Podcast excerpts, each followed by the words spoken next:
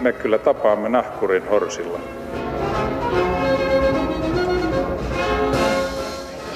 Mä sanoin, että minä juon nyt kahvia. Hyvät naiset, miehet ja ihmiset, tervetuloa taas mukaan maamme kirjaa selailemaan. Suomessa on kolmanneksi eniten aseita henkilöä kohti koko maailmassa. Tai neljänneksi eniten. Tai viidenneksi eniten. Tai kuudenneksi eniten. Ihan laskentatavasta riippuen. Joka tapauksessa Suomessa aina välillä keskustellaan kiivaasti aseista. Ja niin myös tänään ja tänään, tänään ja täällä kanssani studiopöydän äärellä istuvat aseleiden päätoimittaja Jussi Peltola. Tervetuloa. Kiitos ja, ja hyvää huomenta. Metsästäjäliiton järjestöpäällikkö Teemu Simenius. Kiitos. Tervetuloa. Ja meillä on lähetysikkunan netissä ammusen auki, että jos teillä on kommentoitavaa tai kysyttävää, ampukaa pois. He he. Tuota, siihen kuinka paljon niitä aseita Suomessa on, palataan kohta, arvon vieraat. Jos sopii, niin lähdetään henkilökohtaisesta keissistä. Et mä olen Suomen kansalainen, täysikäinen, suht, suhteellisen nuhteeton, mulla ei ole asetta eikä aseenkaatolupa. Mitä mun pitäisi tehdä, jos mä haluaisin hankkia itselleni tosi ison pyssyn? No, ensin varmasti lähdetään siitä, että mitä sä haluat harrastaa, se harrastusväline, eli, eli onko se metsästys vai kilpaammunta? Siis pitääkö olla joku harrastus? Enkö mä saa haluta ihan vaan tosi ison pyssyn? Saat haluta, mutta lupaa ei tule. Okei, okay, eli siis jos haluaa pyssyn, niin pitää todistaa, että harrastaa jotakin järjestäytynyttä sillä metsästystä tai urheiluammuntaa, niinkö? No tietysti ei ole välttämätöntä olla jossain organisaatiossa, yhdistyksessä metsästyksen vuoksi. Eli, eli metsästähän voidaan valtion mailla tai omilla mailla tai vaikka merialueella silloin, kun on metsästyskortti. Ja metsästysasetta varten vähimmäisvaatimus on se metsästystutkinnon suorittaminen ja, ja siitä eteenpäin lähdetään sitten keskustelemaan poliisin kanssa, että minkälaista asetta lähdet hakemaan. Eli, eli tota, jos metsästät pienriistaa, niin sille sopiva ase ja jos suurriistaa, niin sille sopiva ase ja, ja kun harrastuneisuus, sopiva ase sille haluamallesi metsästystavalle kaikki natsaa, niin sitten poliisi harkitsee, että ootko sopiva tähän aseen omistajaksi. Mutta se tarkoittaa sitä, että ää, ensin pitää hankkia joku todistus ja suorittaa joku, joku koe ja sitten vasta voi hankkia metsästysaseen. Kyllä. Miltä näyttää harrastusaseiden puolella? Onko se sama juttu? Pitääkö kuulua jonkin kerhoon? No Suomessa on perustuslaillinen vapaus olla kuulumatta mihinkään yhdistykseen. Eli meillä saa harrastaa myös kuulumatta, mutta käytännön tasollahan se on äärimmäisen vaikeaa, koska ampumaradat on yleensä hallinnoitu jonkun yhdistyksen kautta. Hmm. Eli, ja sitten riippuu tietysti siitä, minkälaista urheiluammuntaa harrastaa. Nimittäin metsästystyyppisilläkin aseilla, esimerkiksi kiekkoa, savikiekkoa ammutaan. Ne on toki omia erikoisaseita, nämä haulikot, hmm. mutta hyvin samankaltaisia.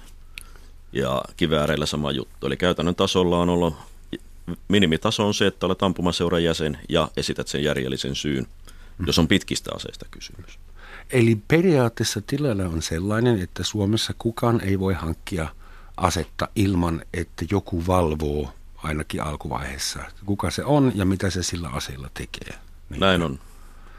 Miksi sitten uutisoidaan aina välillä kotimaassa ja ulkomailla niin dramaattisesti, että Suomessa on enemmän aseita kuin ihmisiä, tai Jemen ja USA ja Suomi kuuluu siihen synkkään kerhoon.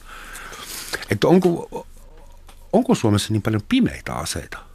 Niin tämä tarina, Onko joka tietoa? viimeksi tyrmättiin aamulehdessä pääsiäisen jälkeen, ja sisäministeriö on myös vahvistanut. Tämä perustuu arvaukseen, jonka on Sveitsissä tehnyt joku niin sanottu tutkija – että meillä olisi valtava määrä luvattomia aseita Suomessa.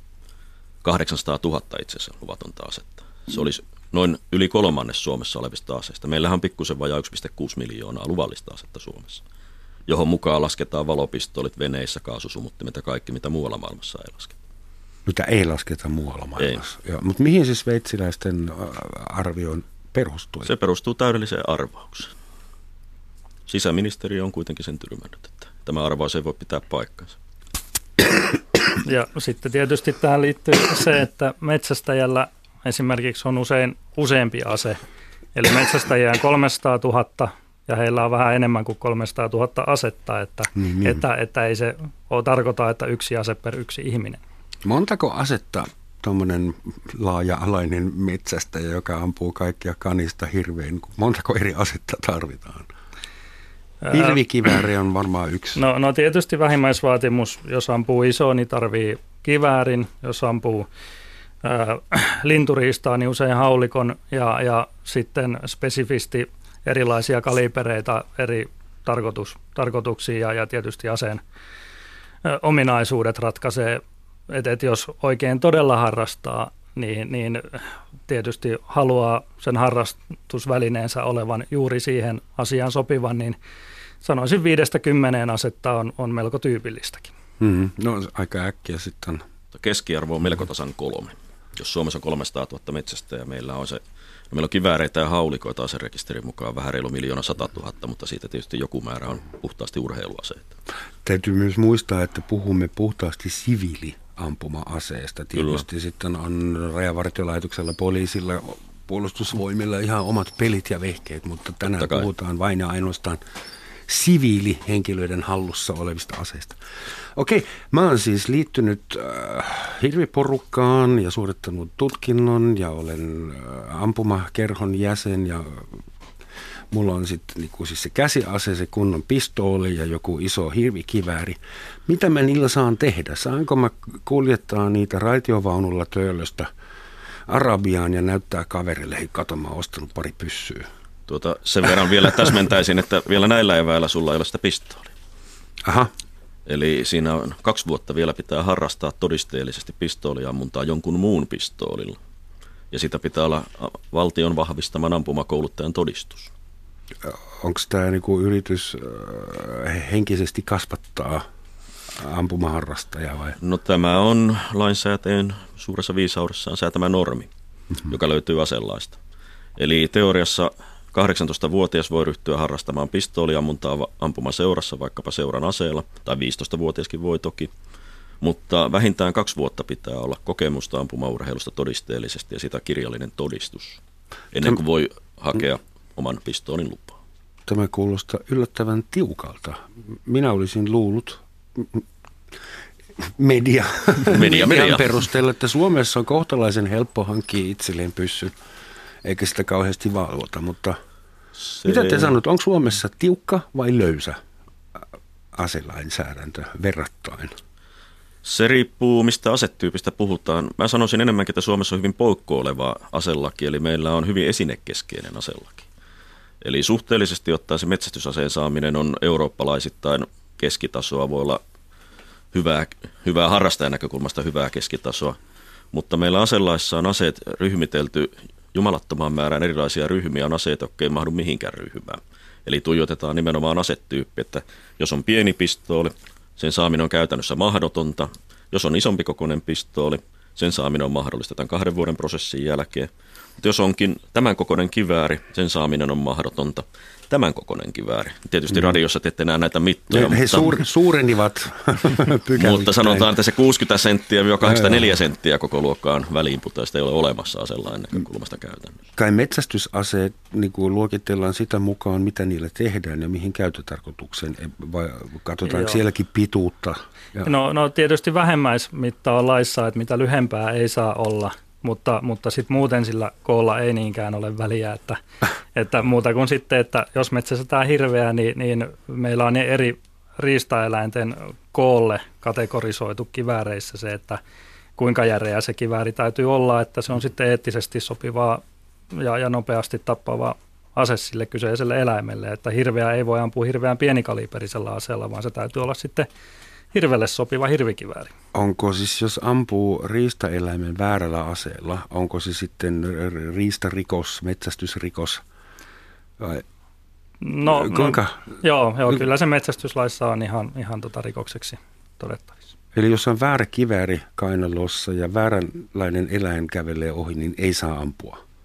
Näin se on. Periaatteessa näin. Lintukiväärillä, jos ammut hirveää, niin no se on moraalisestikin kestämätöntä, mutta on se kyllä laitonta. Että jos sorsan ampuu hirvikiväärillä, niin se on... Se on itse asiassa laillista, mutta harvoin osuu tappa, ja harvoin järkevää. Tappaa nopeasti varmaankin. Kyllä. Anteeksi tietämättömyyteni. On, onneksi, onneksi mulla ei ole Sinänsä tässä on nyt kun puhutaan kaksi lakia on vähän ristiriidassa. Ase, aselaki ottaa kantaa esineenä. Siellä on määritelty vain kivääri ja haulikko. Hmm. Hankintaperuste voi olla urheiluammunta tai metsästys. Ja ampuma laissa kiväärin minimimitaksi on määritelty 84 senttiä samoin haulikko. Metsästyslaissa on määritelty 60 senttiä, mikä on eurooppalainen normi.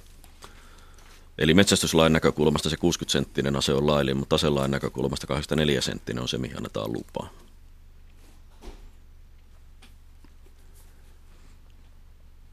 Tuota, aseista keskustellaan aina eniten kiivaasti silloin, kun on tapahtunut joku välikohtaus, joku kouluampuminen tai joku on humalassa ampunut ohikulkijoita tai riehunut pyssyllä. Sitten keskustellaan siitä Amerikassa sama juttu, että presidentti on, masentuu aina, aina vielä enemmän jokaisen incidentin jälkeen. Mutta jos tilastoja katsotaan, niin Suomessa on kuollut nyt 40 ihmistä 2000-luvulla ampuma-aseiden, niin kuin siis väkivaltarikoksissa ja poliisin luodisto on kuollut kymmenisen ihmistä, 2000, ihmistä 2000-luvun aikana. Et se, vaikka jokainen kohtalo on oma kohtalo, mutta ei se nyt niin kauhean paljon ole kansainvälisessä vertailussa. Et ollaanko täällä liian emotionaalisia, kun aseista puhutaan – Auto, no. auto on paljon vaarallisempi, tai aiheuttaa paljon enemmän kuol- kuolonuhria ja väkivaltarikoksissaan suomalainen käyttää perinteisesti puukkoa. Totta, ja nämä ampuma-aseilla tehdyt henkirikokset, mikä taso on todellakin tämä, jossain muussa rikollisuudessa käytetään termiä yksittäistapaus, koska niitä on niin vähän. Ja lähtökohtaisesti ne henkirikokset, mitä luvallisilla aseilla on tehty, niin ne on pikaistuksissaan tehty ja perhetragedioita tai näitä kännisten – mm. jostain typerästä riidasta alkaneita juttuja, ja nehän tehdään tai mielenterveysongelmista aiheuttuu. Jossain tapauksessa näinkin, niin se on tekoväline, ja se itse teko ei välttämättä ja todennäköisesti jäisi tekemättä, vaikka tämä haulikko puuttuisi, koska se leipäveitti on siinä vieressä kuitenkin. Ja saahan Suomessa esimerkiksi kerätä metrin pituisia samuraimiekkoja, tylsistymättömiä. Suomessa saa omistaa kyllä miekkoja. Mukana ei saa kantaa kaupungilla. Aha, josta päästään tavallaan takaisin siihen kysymykseen aseiden kuljettamisesta. Niin. Eli, eli tota, asehan täytyy olla silloin kotelossaan ja sitten sitä saa kuljettaa vaan syyn vuoksi, jos meet ampumaradalle tai metsästämään, niin voit kulkea kotota sillä ratikalla vaikka juna-asemalla ja juna, junalla asen mukana tuonne metsänlaitaan ja, ja missä sulla on metsästysmaat ja, ja vasta siellä se otetaan sitten, kun olet metsästysalueella, niin otetaan pois sieltä suojuksesta. Ja, se ei kai saa olla ladattu Ei saa olla lataamattomana suojuksessa, sanoo laki. Mitäs tämä uusi EU-direktiivi aiheuttaa, jota vastaan Suomessa protestoidaan? Sehän koskee lähinnä keräilyaseita, eli niin kuin toimi, toi, toimettomaksi tehtyjä aseita. Vai Itse asiassa ei. Aha, Eli on hyvä. EU-asetus, joka on voimassa, koskee näitä deaktivoituja aseita. Ja tässähän on logiikka vähän sama kuin hukkumiskuolemat ja mansikkajäätöllä, eli molemmat esiintyy samaan aikaan. Mm. Eli periaatteessa syy on tämä Pariisin terroristiiskut, jossa käytettiin todellisuudessa niin sanottuja salutaseita, jota oli muunneltu enemmän tai vähemmän toimiviksi. Eli paukkupatruunulle muunnettuja oikeita rynnäkkökivääreitä, jotka tuli Itä-Euroopasta. Tällaiset aseet on joka tapauksessa Suomessa ollut tähänkin asti laittomia tai luvanvaraisia, mutta käytännön tasolla sellaisia ei lupia No, eikä ole ollut markkinoita. Saksassa ne esimerkiksi on ollut suosittuja lupavapaita.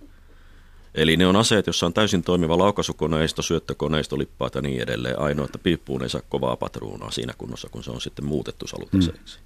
Ja porakoneella siitä saa toimia No vaatii se vähän enemmän, mutta kuitenkin sellaisen aseen tai esineen toiminta kuntoiseksi saattaminen, jos on toimiva laukaisukoneisto, on totta kai paljon yksinkertaisempaa kuin deaktivoidun ase, jossa se on erikseen tuhottu. Eli me kiellettiin esineitä A rajoittaaksemme esineitä B, ja näitä esineitä B saa muuten edelleenkin tilata postitse, jos siltä tuntuu, ja tulli ei huomaa.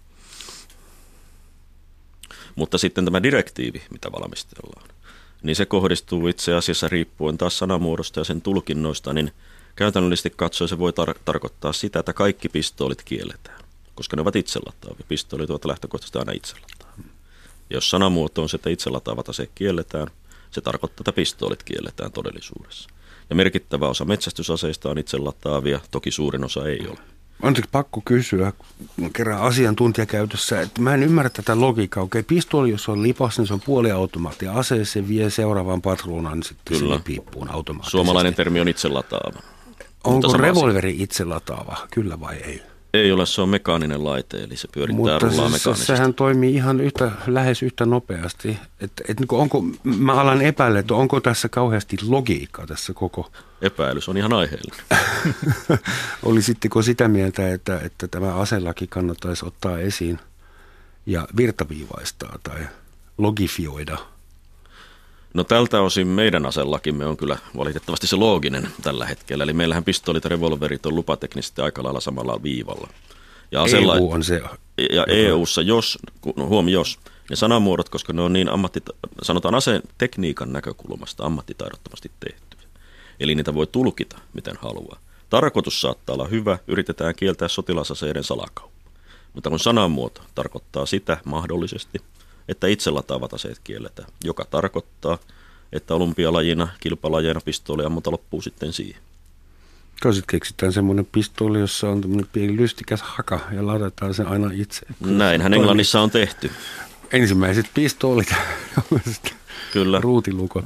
Se, mikä noihin keräilijäaseisiin tulee, niin, niin nehän on usein, usein nimenomaan sitten näitä niin sanottuja sotilasaseita, sarjatuliaseita joita ei, ei muuten siviilit saa lupia ollenkaan, että ainoastaan joku keräilijä voi saada ja tietysti museot ja, ja, ja muut. Ja tähän on mahdollisesti tulossa nyt rajoituksia ja, ja kysymysmerkkinä on sitten, että saako keräilijät pitää ne sarjatuliaseensa sellaisinaan mm. vai ei. Aina no, kun tuota, tehdään sotaelokuvaa, täytyy sitten niin täsmentää, pitää että näitä jostain... on merkittävän vähän kylläkin keräilyaseissa nimenomaan sarjatuliaseita. Itse asiassa jos jotain hyvää tästä EU-direktiivistä, niin keräilijät, jotka rinnastetaan museoihin, jäisivät kyllä direktiivin ulkopuolelle, että ei sentään tuhota mm. näitä museoaseita. Siis jonkin verran pitää museoaseita olla kaikenlaisia, koska pitää yleisradioiden ja muiden voida tehdä sotaelokuvia ja siihen tarvitaan rekvisiittaa. Muun muassa. Onko tämä tilanne metsästysaseiden puolella loogisempi ja virtaviivaisempi kuin urheiluharrastaja ja keräilyaseiden puolella? No ehkä, ehkä osittain, mutta totta kai siellä itselataava aseiden puolella voi tulla sitten hankaluudeksi se, että jos aletaan aseen ominaisuuksia ulkonäön perusteella rajoittamaan, niin, niin kyllä siinä sitten ongelmia tulee, koska aseitakin on, on malleja siinä, missä autojakin on, on, on kaksipaikkaisesta autosta isoihin maastureihin, niin, niin on aseissakin ja kaikkea siltä väliltä, että mihin ne ulkonäköseikat sitten laitettaisiin, niin, niin, niin, niin myös metsästysaseissa on joitain aseita, jotka saattaisi tulla rajoitusten piiriin. Eikö metsästysase saa olla itse ladattava? Saa olla. Saa olla. Joo. Eli lipas saa olla. Meidän lainsäädäntö on, on siitä järkevää, että, että olkoonkin, että se on melko tiukka, niin siellä on aseen ominaisuudet, jotka ratkaisee. Ja, ja jos se on itselataava, niin saat metsästää sillä. Mutta nyt on ongelmana se e, näissä asedirektiiveissä, että, että siellä hieman asiantuntemattomastikin ajatellaan, että aseesta tulee jotenkin vaarallisempi, jos siinä on vaikkapa kahva, joka ei vaikuta millään tavalla sen aseen ominaisuuksiin. Mm, se on vain hurjemman näköinen. Niin. Siinä aseiden kanssahan on psykologia myös aina heti pelissä tietysti. Musta on pelottava aseessa. Must, joo, ja hopeavärinen tyylikäs. niin. Nimenomaan metsästä ja urheiluampujen näkökulmasta tässä direktiivisesti vielä suurempi kysymys on lupien määräaikaisuus, mitä siinä ajetaan. Eli aseluvista tulisi automaattisesti määräaikaisia kuin viisi vuotta voimassa kerrallaan. Tämäkin on taas yksi tulkinta, mutta se on sen valitettavan selkeästi tässä direktiivissä mukana – Suomessa on se 300 000 metsästä ja niin sehän tarkoittaa, että joka vuosi 60 000 uutta aselupahakemusta joutuisi käsittelemään meidän viranomaiset. Sehän työllistäisi muutaman viranomaisen. Mutta onko se oikeasti hyödyllistä työtä sitten? Ollaanko metsästäjäpiireissä tyytyväisiä tämän hetken tilanteeseen? Teemu, sä kirjoitat blogia ja joudut aika lailla selittelemään. Sillä on pitkä lista, jossa sä selität metsästäjille, että missä mennään ja mitä tämä uusi – direktiivi tarkoittaa? No se, se oli itse asiassa taannoinen Suomen aselain muutoksia, mm. eli, eli vielä en ole hirveän paljon jonkun verran näistä direktiiveistäkin kyllä, mutta tota, epätietoisuutta on ihan valtavasti, mutta tietysti kun asedirektiivi elää koko ajan, niin ei nytkään voi sanoa varmaksi yhtään mitään. Että kannattaisiko jonkun, joka nyt miettii aseen hankkimista? Kannattaako sen hankkia se ase mahdollisimman nopeasti vai kannattaako vähän odottaa vielä? No, no sanoisin, että jos sille aseelle on, on nyt tarvetta, niin, niin kyllä sen voi hankkia ihan, ihan saman teinkin, mutta jos ei ole tarvetta, niin onko sitä tarvetta sitten välttämättä hankkia. Myöhemmin. Mm. Mitäs arvaatte, kuka on kansainvälisesti tällä hetkellä Suomen tunnettuin ampumaurheilija? Ihan yksiselitteisesti. Ei, ei vaan tule heti mieleen. No tekisi mieli sanota Jyrki Katainen, mutta onko tämä kompa? Kaisa Mäkäräinen. Joo. Niin, aivan varmasti. Paitsi että häntä ei kukaan mieleen kuin ampuma-urheilijana. Ja varmasti hän itse kyllä olisi sitä mieltä. Se on totta. Ne, äh, nämä ampumahiihtoaseet, ne ei ole luvanvaraisia ollenkaan. Ovat niin, luvanvaraisia. Niinkö? Ovat. Onko ne pienoiskaliiperit? Ne on pienoiskivääreitä. Vaatii luvan Suomessa.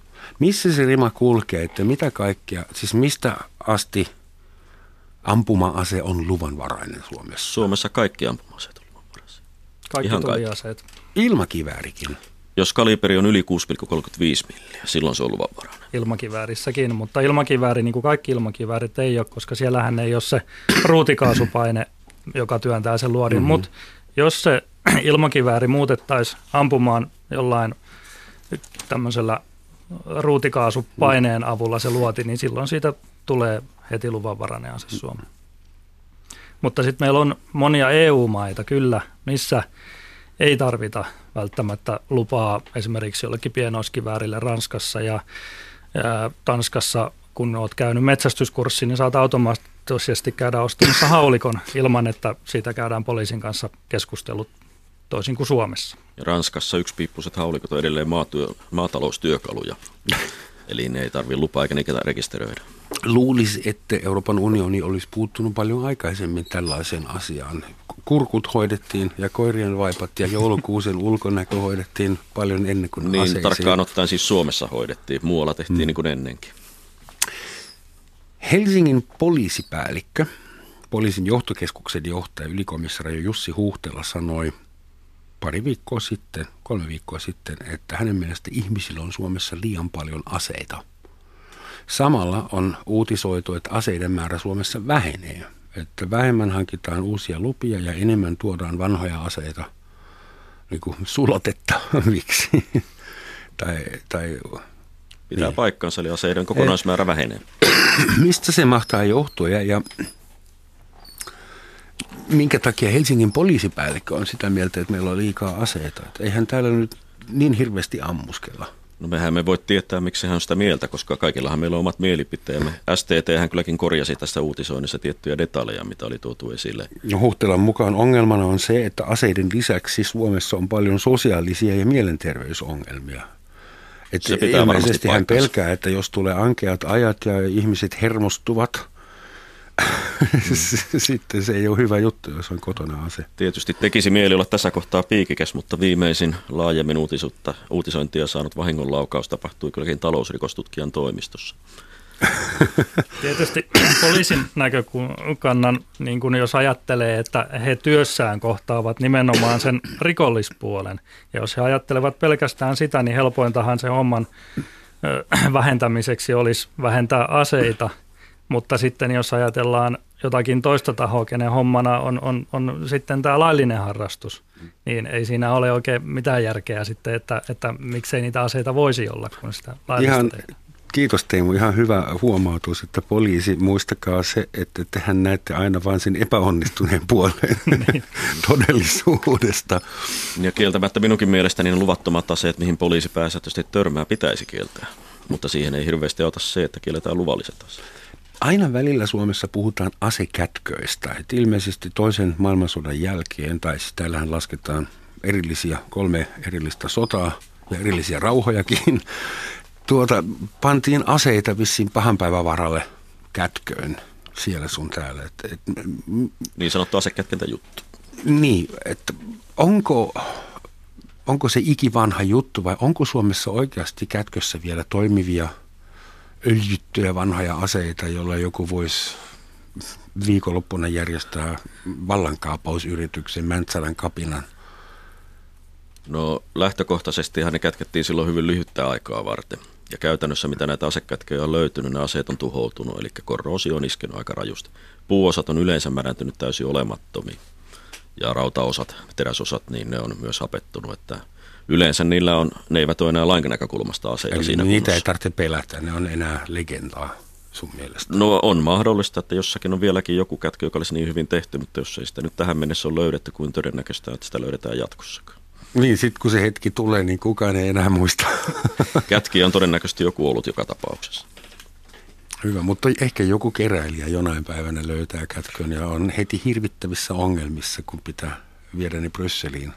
No ongelma ei sinänsä ole näiden, että jos nyt joku saa vaikka isovanhempiensa talon perinnöksi ja löytää sieltä aseita, niin, niin mikään ongelma se ei ole, että, että sen kun vie poliisille ja, ja siitä ei mitään syytteitä tule ja aseet hävitetään asianmukaisesti. Jos teille sopii, niin heitän jotain omaa keittiöpsykologiaa. Mulla oli nuorena miehenä näitä kaasuaseita Saksassa, ne oli laillisia ja se tuntui aina niin hyvältä ja mulle tuli tosi vaarallinen olo murrosikäisenä poikana, kun mulla oli iso Walterin jäljitelmä kädessä. Et ase ja miehikkyys, ne kuuluu aika tiiviisti yhteen. Ja myös metsästäminen tietysti, se on niin alkukantainen tapa elättää itsensä ja myös kilpail, kilpaileminen nimenomaan ampumalla. Ase on semmoinen asia van, maailman vanhoista haudoista, ihan sama oliko se Egypti vai Aztekit vai jossain Kiinassa, niin aina kuninkaalle annettiin mukaan viimeiselle reissulle aseita. Eli ase on keskeisen tärkeä asia. Mitä te kaksi asemiestä olit, olette mieltä, että onko se genetiikassa, että pojat alkaa jossain vaiheessa leikkiä pyssyillä ja että jokaisesta pienestä puun oksasta tulee, tulee ampumaan se? Kyllä se pojille tosi tyypillistä on ja varmaan tänä päivänä tytöillekin. ja, ja tietysti jos ajattelee, miten meidän media viljelee jotain tiettyä esinettä niin paljon, joka ikinen ilta ihmisen tappamiseen tarkoitettuja aseita näytetään joka päivä, niin kyllähän se aikamoista aivopesua on. Mutta se karisee kyllä todella nopeasti, että, että varsinkin metsästyspuolella ja ampumakilpailupuolella, niin sehän on harrastusväline. Se voi olla, että se ensimmäinen ase sulla aiheuttaa semmoista vau-fiilistä jonkin hetken, mutta hyvin nopeasti se muuttuu semmoiseksi tavaraksi, mikä otetaan sieltä, kun meet harrastamaan ja pistetään pois, kun et mene. Yhtä lailla kun meet retkelle, niin, niin sulla on kaasukeitin, missä on kaasupatruuna, niin sä tuskin koko aika mietit mielessäsi, että kuinka hienoa, että onko sulla se mm. patruuna ja, ja keitin, vaan, vaan sitten kun sä otat sen sieltä, niin sä mietit, että onko siellä kaasua jäljellä ja toimiiko se, ja mm. sä pois pistää sä suolat sen, että se toimii seuraavalla kerralla. Se ase ei ole niin kuin esineenä sen kummempi niin kuin aktiiviharrastajalle. Siinä sä oot kyllä täysin oikeassa, että media varmistaa totaalisesti, että kaksivuotiaatkin tietää, miltä näyttää pistooli ja kivääri. Kyllä. Nykyään aivan varmasti. Ja nimenomaan se yhteys, että missä sitä käytetään, no. niin se on niin kuin paha. Että meillä ei ole hirveän paljon elokuvia, missä, missä normaalisti metsästettäisiin tai ammuttaisiin kilpaa ja yritettäisiin olla mahdollisimman tarkkoja. Jos, jos mediassa ammutaan, niin sitten ammutaan yleensä ihmisiä. Valitettavasti. Mä tutkin vähän aikaa sitten saksalaista televisiomaisemaa ja Suomessahan ollaan kanssa katsottu kaikki keskeiset dekkarisarjat. Ja äh, Saksan tilasto kertoo, että siellä tehdään noin 400 murhaa vuodessa, eli vähän enemmän kuin yksi murha päivässä, mutta televisiossa niitä on kymmeniä joka ilta. Eli täysin vääristynyt kuva ja Suomessa vielä vähemmän. Amerikassa on tehty tutkimus, tilastotutkimus on aina asia sinänsä, mutta sen tutkimuksen mukaan ää, asuminen semmoisessa kodissa, jossa on ampuma-ase, nostaa ää, sen riskin, että sen, siinä talossa tapahtuu ää, murha tai tappo 40-170 prosenttiin verran. Ja ää, itsemurhan riski nousee 90 prosentilla tai jopa 460. Nyt ei puhuta näistä luvuista ja kuinka ne on tehty, mutta onhan se selvää, että jos ei ole asetta kotona lainkaan, niin ei voi tapahtua mitään vahinkoa sillä aseella.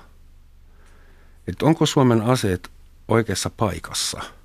No, Suomen aseet on kyllä kyllä sikäli, että, että Yhdysvalloissaan ase hankitaan nimenomaan itsepuolustustarkoituksiin ja, ja, ja tämmöiseen kodinturva-asioihin. Suomessa ase, aseluvan saa joko metsästykseen tai urheiluammuntaan ja, ja sitä ei pidetä siellä, sillä meidän tilastotkin on huomattavasti pienemmät mitä Yhdysvalloissa. Niin tämä jenkkitilastoa tietysti tulkitessa pitää ottaa huomioon, että jos joku hankkii sen aseen kotiin USA nimenomaan itsepuolustusmielessä, hän mahdollisesti asuu vähän isomman riskin alueella kuin ihminen, joka ei hanki sitä asetta itsepuolustusmielessä. Hmm. Eli lähtökohtaisestikin hänen riskinsä joutua rikoksen kohteeksi on suurempi. Et onko Suomessa ihmisiä, jotka hankkii aseita itsepuolustusmielessä ja ovat valmiit käymään sen koko prosessin läpi? Suomessa ei voi hankkia ampuma-asetta itsepuolustusmielessä. Eihän sun tarvitse kertoa, mikä sun pohjimmainen motiivi on. Toki joo, siinä tilanteessa, mutta lain näkökulmasta ei, itsepuolustus ei ole peruste hankkia mitään muuta kuin pippurikaasusumuutin. Mm. Ja niidenkin lupia annetaan hyvin vanhanaikaisesti, sanotaanko näin, koska meillä aiempi aselaki lähti siitä, että kyynelkaasusumuttimme, mihin pippurikaasu rinnastetaan. Mm. Se vaatii ammatillisen syyn. Laki muuttui, niin sinne tuli lisämaininta, että myös itsepuolustus voisi olla syy hankkia pippurikaasu, mutta käytännön tasolla – lupakäytäntö vaihtelee paljon, että esimerkiksi Helsingissä tiettävästi ei anneta lupia, jos menet mm. sanomaan, että tarvit vain ja ainoastaan itsepuolustukseen, ei mitään ammatillista perustetta siihen päälle. Niin. Sitten sulle suositellaan karatekurssia varmaan. Mahdollisesti. Itse no. suosittelisin taekwondo. Amerikassahan harrastetaan aika avoimesti asehulluutta tai siis aserakkautta. Että eräs presidenttiehdokas teki konepistoolilla äh, paistoi pekonia laitoi sen pekoni piipun ympärille ja ampui muutama kymmenen laukausta, kunnes se pekoni siellä tirisi. Ja laittoi sen videon YouTubeen, että jos joku saksalainen poliitikko tekisi semmoisen videon kampanjaa aikana, niin se kampanja varmaan loppuisi, loppuisi siihen, mutta Amerikassa semmoinen käy. Kuinka paljon teidän mielestä Suomessa esiintyy semmoista niin kuin, asiatonta asehulluutta? Kuinka paljon täällä kundit kirmailee metsässä ja ampumat salaa. Täällähän harrastetaan aika paljon esimerkiksi paintballia ja, ja muovikuula-ase. Sotaa. Tietysti paintball ja muovikuula-aseita en lähtisi keskustelemaan samassa yhteydessä, kun puhutaan oikeasta ampuma-aseista, koska ne harrastajakin tietävät leikkivänsä. Se on vaan modernisoitu versio siitä, mitä 70-luvulla leikittiin niiden puupyssyjen kanssa. Ja ampuma-aseiden kanssa toimitaan todella kurinalaisesti niin metsällä kuin ampumaradalla ja, ja siinä hyvin äkkiä karisee se mielikuva, että tässä päästään rampoilemaan, että, että se, se kulttuuri on meillä kyllä todella kaukana tästä todellisuudesta. Mm. Jostain luin, että pari vuotta sitten toistamiseen joku porukka oli yrittänyt saada lakialoitteen läpi, eduskunnassa, että ampuma-aseiden käyttöön asetetaan joku promilleraja, mutta juttu ei päässyt käsittelyyn. Sehän kuulostaa sinänsä hurjalta, että ei ole promillerajaa, kun haluaa käyttää ampuma-asetta, mutta no kai se on katettu jollain toisella lailla jo, jo valmiiksi. Sitä paikkansa, eli meillähän on olemassa rikos nimeltä vaaran aiheuttaminen, ja jos joku heiluu kännissä haulikon kanssa, niin taatusti se on vaaran aiheuttamista. Joo, eli siis semmoista pykälää ei, ei tarvita.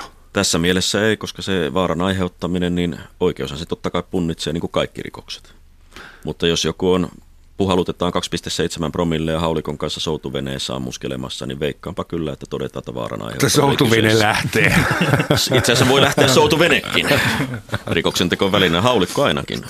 Mutta tässä nähdään, että se on niin hieno saada otsikkoa, että Suomessa Suomi kaksoispisti ei promillirajaa ampuma-aseille. Näinhän se voisi ja se olisi täyttä totta, se, on, se ei olisi edes vale. Suomessa on tutkittu, että missä maakunnassa on eniten aseita. Et osaatteko te arvata, miten se alueellinen jakauma, että missä on vähiten aseita? Missä kunnassa Suomessa on vähiten aseita per nuppi? Kehä kolmonen taitaa rajata sitä aluetta aika hyvin. Kyllä vain, Helsinki. Joo, ja eniten sitten joissain saaristokunnissa. Ahvenanmaa taitaa Ahvenanmaa on, on ykkönen. Osaatteko te selittää mulle, miksi Ahvenanmaa? Mä luulen, että se on rauhallinen lomakylä.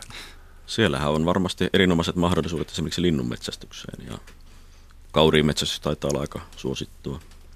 Kyllä, se on niin kuin joka perheen tämmöinen, jo, jo, siellä metsästetään ihan, ihan joka perheessä, että, että mm, se on tullut siellä isi ja äidin mukana ja, ja, ja tavallinen tapa siinä, missä mennään puistoon, niin voidaan mennä linnustamaan. Puolet lähtee kalaan. Ja, ja joskus 50-100 vuotta sitten vaihtoehto oli harrastaa metsästystä tai kuolla nälkä.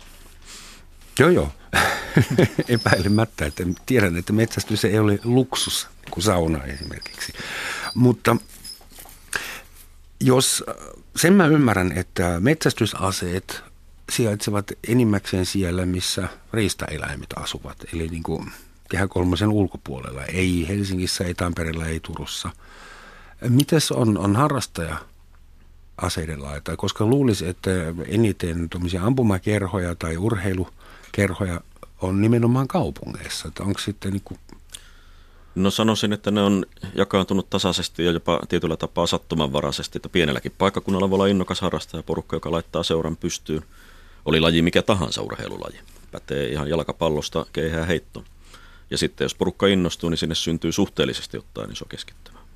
Mm. Eli urheiluammuntahan ei ole sillä lailla sidottu siihen, että onko hyvät metroyhteydet. Tosi joskus se auttaa kyllä. Mm. Osaatko sä sanoa, että missä on eniten ampumaharrastelijoita? Jos nyt Ahvenanmaalla on eniten metsästäjä per per capita. Itse asiassa Ahvenanmaalla harrastetaan käsittääkseni aika paljon myös harrastepuolella kivääriammuntaa ja haulikollakin todennäköisesti aika paljon.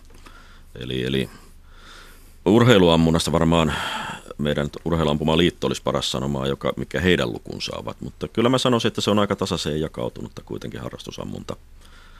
Myös ilmakivääri ilma pistooliammuntaa harrastusammuntaa ja sitä tasa, ase luparekisterijärjestelmän kautta tilastoida. Hmm.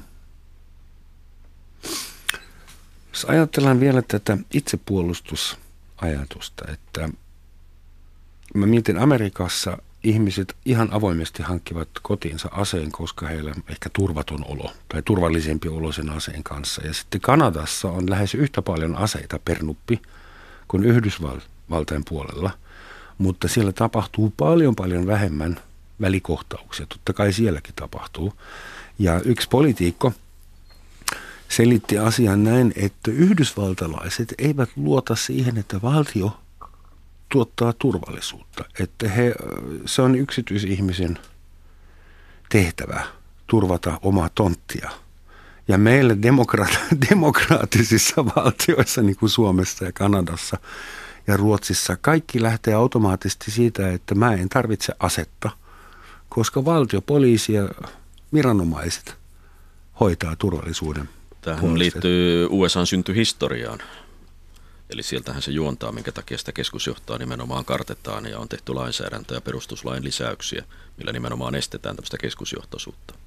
USA kansotti silloin Euroopan kaikki semmoiset vähemmistöt, joilla ei enää ollut hyvä olla täällä Euroopassa. Kyllä joo, ja siellä sitten sodittiin englantilaisia vastaan ja itsenäistyttiin. Ja sieltä se juontaa mm. tämä periaate, että siellä halutaan pitää tämmöistä paikallisjohtoista politiikkaa. Siis se pätee kautta linjan se yksin aseisiin. Aseet on vaan sitten se perustuslain toinen lisäys, joka liittyy tähän heidän käsitykseensä paikallisdemokratiasta. Tässä on niin kuin hyvä huomioida, huomioida nimenomaan valtioiden erot, että, että jos pistetään valtioita järjestykseen, missä tapahtuu paljon murhia, niin, niin ei se liity aseisiin millään lailla, vaan kuinka hyvin maa makaa. USAhan on liittovaltio, siellä on se 50 osavaltio ja sieltä löytyy osavaltioita, jossa tehdään vähemmän henkirikoksia kuin Suomessa per capita myös. Hawaii taitaa Hawaii on, taitaa olla yksi ja sitten näitä siellä, siellä keskilännen valtioita löytyy tämmöisiä, missä on rauhallisempaa kuin Suomessa, voisi sanoa. Mitä te veikkaatte, että onko suomalaisten asenne suhteessa aseisiin muuttumassa pikkuhiljaa? Tuleeko, onko ase niin kuin menossa pois muodista, tiukennetaanko tai tiukentuuko asenteet vai liberalisoituuko vai alkaako suomalaisiakin ahdistaa niin, että haluavat hoitaa osan omasta turvallisuudesta pippurispreillä ja sähkötiiserillä. Että mihin, mihin ase maailma kehittyy? No oma näkemykseni on, että tässä, tässä, tämä vähän riippuu. Eli meillä metsästyshän alkaa, ennenhän se oli joka perhe, koska se oli osa elinkeino. Se oli niin normaali. Siellä on hirveän sarvissa roikkuu haulikko ja hirvikivääri maatalossa ja sitten lähdetään hakemaan ruokaa niiden avulla kun tarvitaan. Se oli normaalia. Mutta kun yhteiskunta urbanisoituu ja siellä kehä kolmosen eteläpuolella, missä meillä alkaa olla mitä lie yli neljännes, melkein kohta kolmannes koko väestöstä, niin siellähän ei metsästetä ja se ei ole enää normaali osa elämistä ihan käytännön syystäkään, niin sitä kautta vieraannutaan aseista työkaluna, jos ajatellaan metsästysaseita mm. työkaluna. Harrasten välineenä se on tietysti sitten komsi saa, että jos kiinnostaa, niin silloin kiinnostaa. Nämä teiserit, jotka ei liity ampuma-aseisiin ja pippurikaasut, jotka meillä oudosta syystä on ampuma laissa muualla maailmassa, niin niitähän jatkuvalla syötöllähän poliisi haltuun joutuu, mutta ne on laittomia aseita, eli järjestyslain näkökulmasta takavarikoituja aseita sitten sillä kohtaa. Saksalaiset kaverini aina kauhistuvat, kun mä kerron heille, että Suomessa on 2-300 000 hirviä ja joka vuosi kymmeniä tuhansia pitää ampua joka vuosi, koska muuten niitä olisi liikaa. Niin se, se ei oikein sovi siihen kauniiseen luontokuvaan. No, Saksassa on aika paljon villisikoja ja ammutaan vielä enemmän kuin hirviä Suomessa. Että kyllä se on ihan, ihan sielläkin joka päivästä. Se ei vaan ehkä näy, näy samalla tavalla kuin suomalaisessa perustetaan, vielä. Perustetaan vastavuoroisesti jotain luonnonsuojeluinstituutioita. Niin, ymmärtääkseni Saksassakin, niin kuin Suomessakin, riippuu keltä kysyy ja Saksassakin on isoja alueellisia eroja. Että jossain päin Saksa, jos sanot, että harrastat metsästystä, tarkoittaa käytännössä samaa kuin sanoisit, että olen muuten erittäin varakas koska siellä ei köyhät metsästä sillä tiedän, alueella. Tiedän, siellä Alpeilla se on ihan, onko ja, Suomessa menossa samaan suuntaan? Että sen mä tiedän, että jos joku kutsuu sinut mukaan hirviporukkaan, niin sit sä oot tehnyt jotain oikein, sit sä oot päässyt jonkin sisäpiiriin. Että kaksi kertaa mulle on käynyt niin anteeksi ja kiitos vielä kerran, mutta en, en voi arvostaa. Mutta onko Suomessakin metsästämisestä tulossa semmoinen hienompi No ei, ei vielä ainakaan ole, ole niin kuin, muuta kuin ihan pieniä viitteitä tai semmoisia yksittäistapauksia lähinnä kaupalliseen metsästykseen liittyen, mihin liittyy sitten se raha vähän, vähän enemmän, mutta se on niin pienimuotoista Suomessa toistaiseksi, että, että en, en voi sanoa, että se edes olisi niin kuin, että meillä kulttuuri voisi olla nyt vielä muuttumassakaan. Että kyllä tämä on, on ihan sitä metsästysseuratoimintaa, missä kaikki kyläläiset toimii ja, ja mm. vähän ulkopaikkakuntalaisetkin ja, ja, ja joka pojan harrastus. Mitä tapahtuisi, jos Suomessa lopetettaisiin metsästys kokonaan vuodeksi? Kaikki ostaisi vaan pakastipizza ja jättäisi hirvet ampumatta ja sorsat. No, hirveän... Siis millä tavalla metsästys on tarpeellinen luonnon tasapainolle, sitä mä tarkoitan. Olisiko parikymmentä liikennekuolemaa lisää vuositasolla sitten tuloksena? No, se, no, joo, no, no se on yksi, ja, ja no hirvikantojen kohdalla on, on sillä tavalla, että se lisääntyy todella tehokkaasti. Meidän metsät on semmoisella mallilla, että se tarjoaa ruokaa todella paljon. Niin, luonnonvarakeskuksesta jossain vaiheessa kyselin tällaista, että, että missä kohdassa kantokyky tulisi vastaan, niin se olisi jo parin vuoden jälkeen. Niitä olisi niin paljon, että kun meillä tämä talvi on pullonkaula, milloin ravintoa on vähän, niin se saavuttaisi sen tason, että talviaikainen ravinto alkaisi olla liian vähissä ja, ja sen jälkeen alkaisi tulee nälkiintymistä ja, ja sairauksia ja, ja, ja se olisi sitten, sitten aika rumaa katseltavaa ne kuolevat eläimet, eli, eli sitä kautta, mutta sitten tasapaino tietysti muidenkin osalta, että ihminenhän vaikuttaa luontoon joka paikassa. Metsätalous, meidän tiet, kaupungit, talot, pellot, kaikki – vaikuttaa siihen luontoon ja jotkut lajit hyötyy siitä ja jotkut elinympäristöjä menettäessään sitten vähenee ja, ja metsästys yleensä kohdistuu tietysti runsaisiin lajeihin, niin, niin sitä kautta se niin kuin tasapainottaa sitä, sitä meidän jo olemassaolollamme aiheuttamaa vääristymää tähän luonnon kiertokulkuun.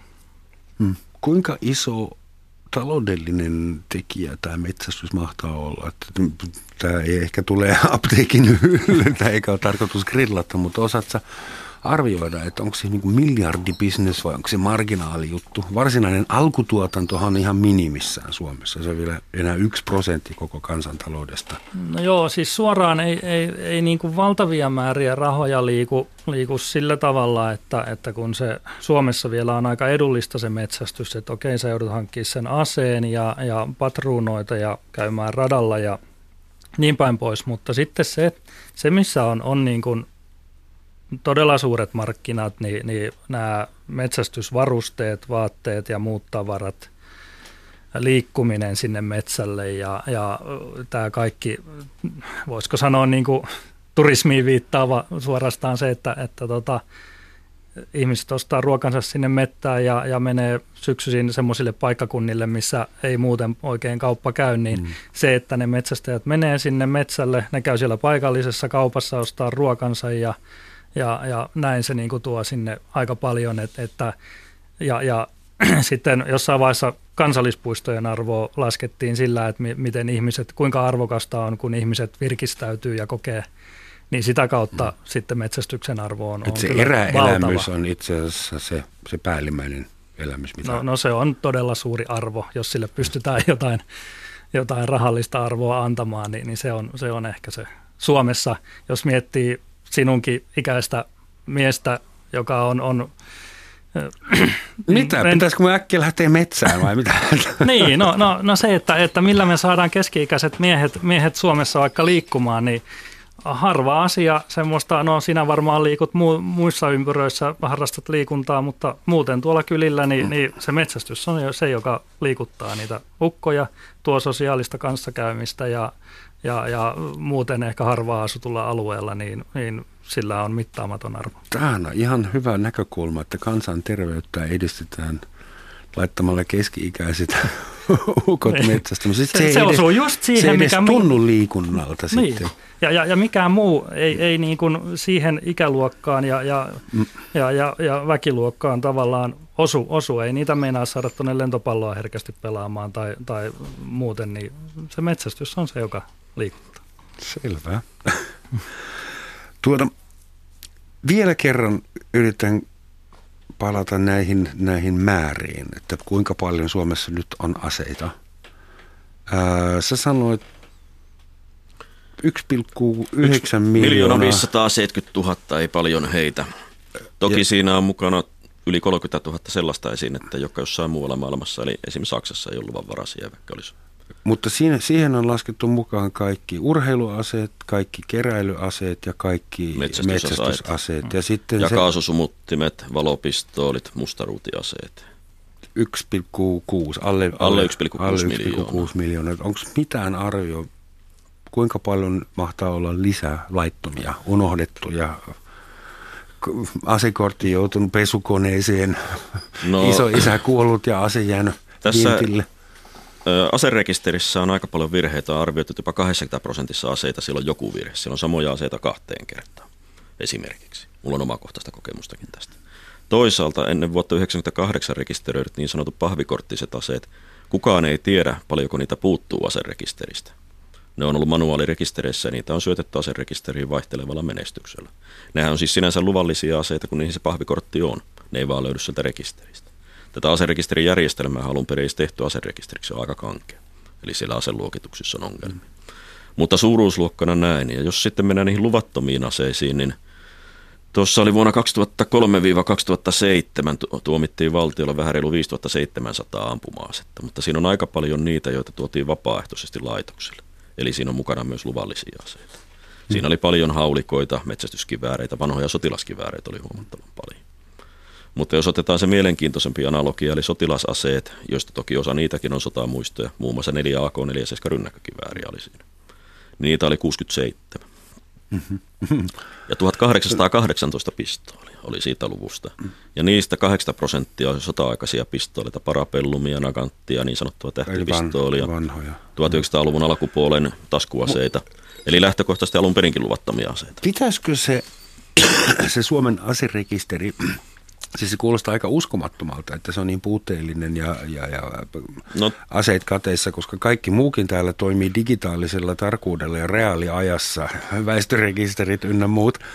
No itse pitäisikö, asiassa... pitäisikö se saada ajan tasalle ja, ja miten se tehtäisiin tekemällä kaikille kot, kotietsintä? Siellä no sehän on. se suomalainen tyyli on, että tehdään kotietsintä, se on pienikin syy, mutta asia voi olla toistekin päin. Se, toisaalta se on aika hyväkin tulos, jos siellä on esimerkiksi 8 prosenttia oikein koska kuitenkin ne pahvikorttiasekissä, niistä ehdottomasti suurin osa on aivan asiallisessa käytössä kuitenkin. Ne ei ole sen takia tullut poliisin tietoon, koska ne ei missään yhteydessä ole tullut poliisille eteen. Niitä on käytetty metsästykseen, säilytetty asiallisesti, ei ole kotona riehuttu ja niin edelleen. Se Eli todellisuudessa on hyvä tulos, että aserekisterissä on näinkin hyvin asia.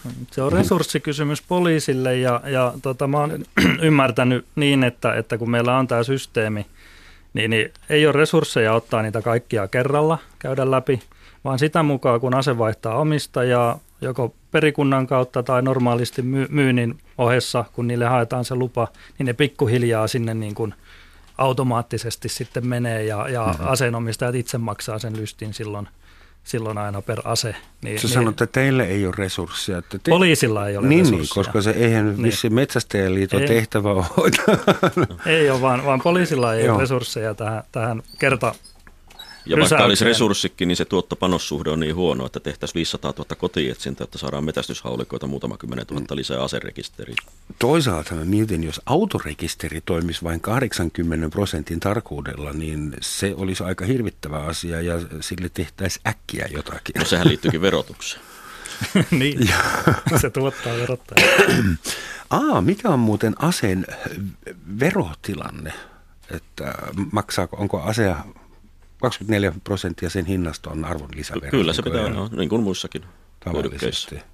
En, jos on ammattimetsästäjä, niin voi varmaan vähentää. Jos on alvillinen ammattimetsästäjä, niin kyllä. Joo. Täällä on osakeyhtiö ammattimetsästäjät, onko? Sinänsä voi olla KYkin, mutta kunhan alvillinen. Kyllä riistatiloja tietysti on, joissa voidaan sanoa, että se on työväline. Hmm. No esimerkiksi ne vartiointiliikkeet voi vähentää ne kaasusumuttimensa alavit. Yksi kysymys vielä, sen enempää ei varmaan ehditä, että Teemu, sun asiakkaat on varmaan suht tyytyväisiä, koska metsästys on, niin kuin, metsästys on metsästys Suomessa mm. vielä. Kyllä. Mutta sä oot ähm, välillä Aselehden päätoimittajana, Jussi, joutunut puolusta, puolustamaan sitä, mitä teet. Et mikä on se yleisin kritiikki, mikä sulle tulee? Se yleisin huuto? No yleisin huuto on tämmöisissä epäloogisuuksissa, että on vaikka keräilijä, jolla on sadan sattumalta vielä metsästysaseen kokoelma. Asekeräily on paljon muukin kuin sotilasaseet, vaikka Teemu toi sotilasaseet mm-hmm. esille, niin itse asiassa hienommat aseet, mitä on ikinä tehty, on yleensä metsästysaseita. Sotilasaseita on karkeita työkaluja. Sarja, sarjatuotantoa eli, eli paljon, no. siinä mielessä niin kuin se keräily on paljon laajempi käsitelmä. Niin sitten sadanteen ensimmäiseen metsästyshaulikkoon laitetaan ampumakielto, että sillä ei saa ampua kaverille, joka metsästää ja keräilee aseita. Että on tämmöisiä tavallaan järjettömiä, joita ei voida perustella järjellä ehtoja. Mutta kun laki mahdollistaa tämän ehdon, niin poliisi sitten laittaa sen ehdon. Hmm. Ja uskoisin, että metsästäjäkään jos sen tyytyväisempiä kuin harrastajakka siihen, jos meille tulee se EU-normi, että aseluvat muuttuu määräaikaiseksi, eli se 5, 000, 5 vuotta. Jos pelkästään metsästäjien lupia käsitellään 60 000 vuodessa jatkossa siihen urheiluampuja päälle, niin se on aivan jumalaton byrokratia periaatteessa ihan turhan takia. Ehkä mä en hankikaan asetta ihan pelkästään tämän byrokratian takia. Että Ehkä se on myös tavoite. Se voisi ottaa mua niin päähän, että vintti pimenisi ja käyttäisin sitä asetta sitten johonkin hirvittävään. Hyvät herrat, Teemu Simenius, Jussi Peltola, sen enempää ei ehditä aseista keskustella. Suuret kiitokset, että tulitte. Hyvät kuuntelijat, pysykää siellä rauhallisina ja muistakaa, että sanaa on miekkaa terävämpi. Kiitos ja hei.